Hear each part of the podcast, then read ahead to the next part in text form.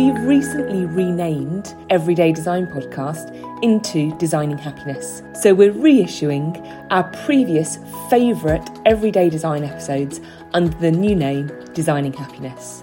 And please subscribe and follow for a new Designing Happiness series, which will be issued in September twenty twenty-one.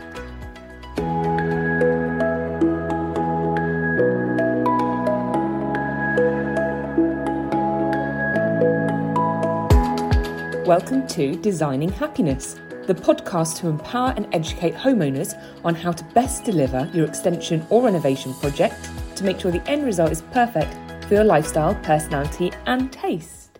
I'm Abigail Hall, a technical design expert and consultant to the construction industry.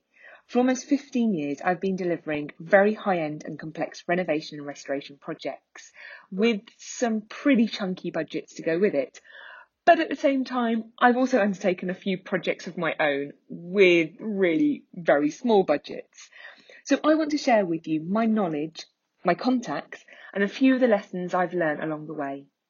Each week, we're going to talk to a different expert from the construction industry and construction professionals about their field of expertise, to learn the technical jargon, the easy mistakes to avoid, the need tos, the nice tos, and how to get the finish you want on your budget. This is a starter summary podcast for the five stages of delivering a project. Now, there are technical stages for delivering projects where if you talk to your professional team, your architects and your structural engineers, they may talk about REBA stages. But on this podcast, we like to keep it nice and simple. So if anyone's using any complicated phrases or terms that you don't understand, just say, no, talk to me in terms I understand. The five stages are research it, design it, buy it, build it, test it. All I'm going to go through now is just at the end of each stage what you should have in place to make sure that later you don't get caught out. Stage one, research it. This is my absolute favourite stage. It's where I go absolutely wild, imagining everything that I could possibly want. The big mistake people make in this stage is they get a bit overexcited about all the details and the finishes, and they forget the problem that they're actually trying to solve. So always remind yourself, why is it that you're undertaking some renovations or some extensions on your home? Is it because you need another bedroom? Is it because the space isn't large enough for you? Is it because it just doesn't flow and work for you? Keep that in the forefront of your mind. Otherwise, it's very easy to go down a rabbit hole and have specified eighty-four different kinds of floor and wall finishes and actually not thought about the layout of the space and what you want, whether you want it to be light and bright or actually to have just a, an absolute ton of storage, because that's what you need. At the end of the research stage, I would recommend that you have in one central location pictures, snippings, cutouts, articles, photos, whatever it is that really tells the story of what you want in one place. I love Pinterest. I absolutely, my God, look at my Pinterest page. I've got about two and a half thousand posts on there because every time I see something that I like, I think, oh, that'll work for me. I just drop it in there, whether it's while I'm on a commute to work or I'm actually spending time researching for my project. It's really important because I can keep all of that in one place. Then at the next stage, when I come to talk to some of the industry professionals, I can talk them through why that's important. That helps them with their consultation. So end of the research stage, you've got a lovely big pack of info of what you want. Stage number two is design it. Now, this normally is where you get other professionals involved because you need someone to help you develop a bit of a cost plan, a programme of works. That's actually what's going to be bought and built in what order. You need to actually have the design for the changes you're going to make to your property. You maybe need to submit those for local authority permissions. You'll need plans for lighting, electrics, so people know how much to buy. So at the end of this stage, what I'd be expecting to see is for you to have a series of plans, there's drawings, a specification that's going to cover off what you're going to buy, including the quality of what you're buying. That's really important. Timber floor is great. That tells you what you want to buy, but there are different grades of timbers and different finishes of it. So try and make sure all of that detail is there. a bit of a plan for any temporary works you're going to have.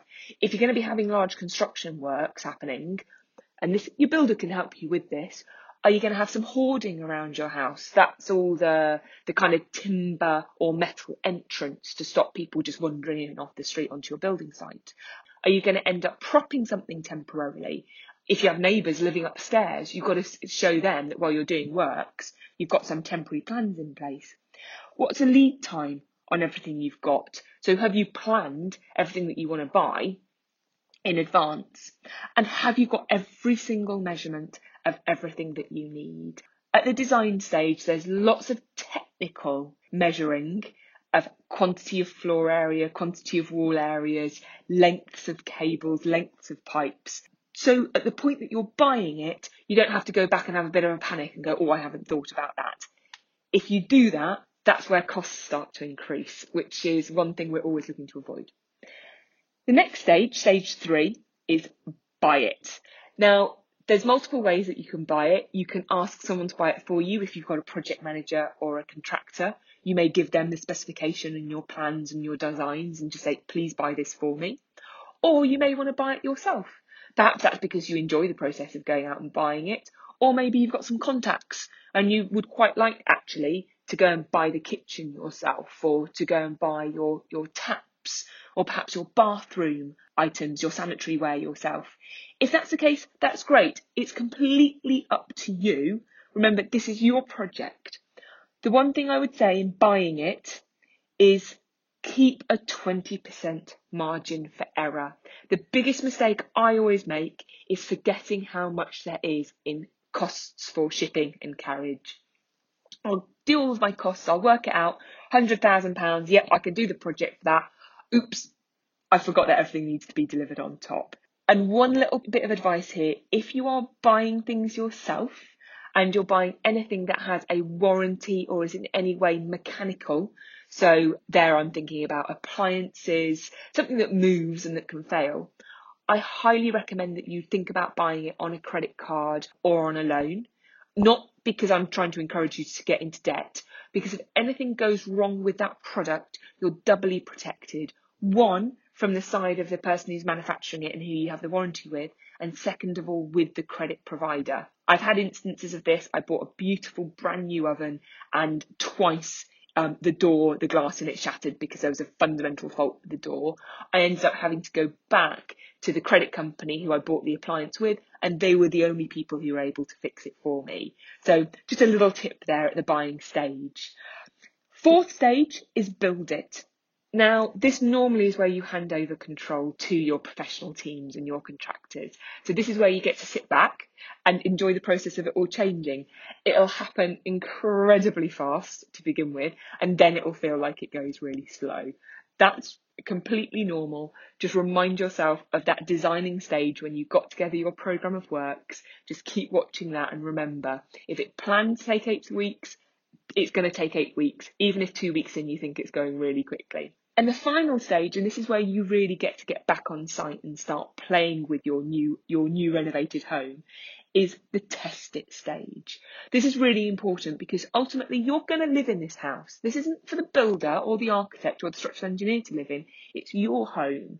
So if you find the door is a bit stiff to move, that's something that you can snag and you can tell your builder, can you please adjust that? If the handle doesn't work quite right, adjust that. If the hot water doesn't seem to be hot enough, let's talk about adjusting that.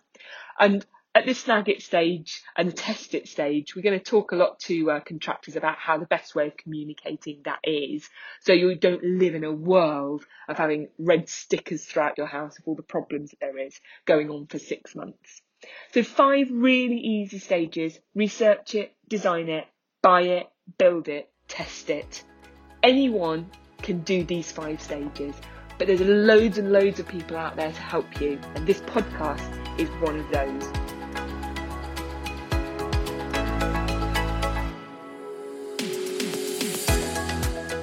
So please go onto iTunes, Spotify, anywhere you get your podcast from. Look for other episodes and please rate and subscribe so you can get the next episode, which might help you with that little bit that's going to make the difference between this project being on budget, over budget, or on time, or late. Looking forward to speaking to you next time. This has been Everyday Design.